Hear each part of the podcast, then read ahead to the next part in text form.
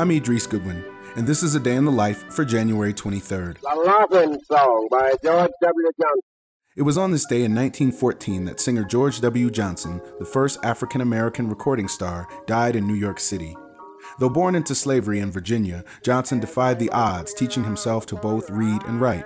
And he was also an exceptional mimic of sound, a skill he honed emulating the violin played by the plantation master's son. After years of singing minstrel songs on the street, Johnson was recruited by the Edison Company to sing into a new machine called the phonograph. The cumbersome machines produced a low hiss upon playback, so powerful voices were needed to be able to cut through all the noise. And Johnson's clarity was unparalleled.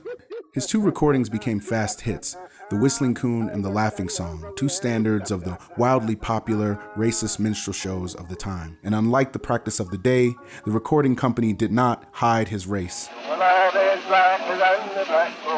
It is estimated that in a five year span, Johnson's recordings sold almost 50,000 copies.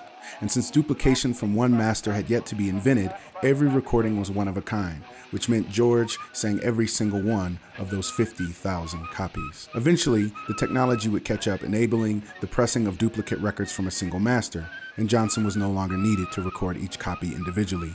And though he continued to sing at vaudevilles and recorded some new songs, he never again reached his earlier success, and he spent out his final years working as a doorman. For years, his body was buried in an unmarked grave in Maple Grove Cemetery in Queens. But in 2014, after fundraising efforts by the Maple Grove Historical Society, Johnson was honored in a special ceremony, and a plaque was erected bearing his face and name.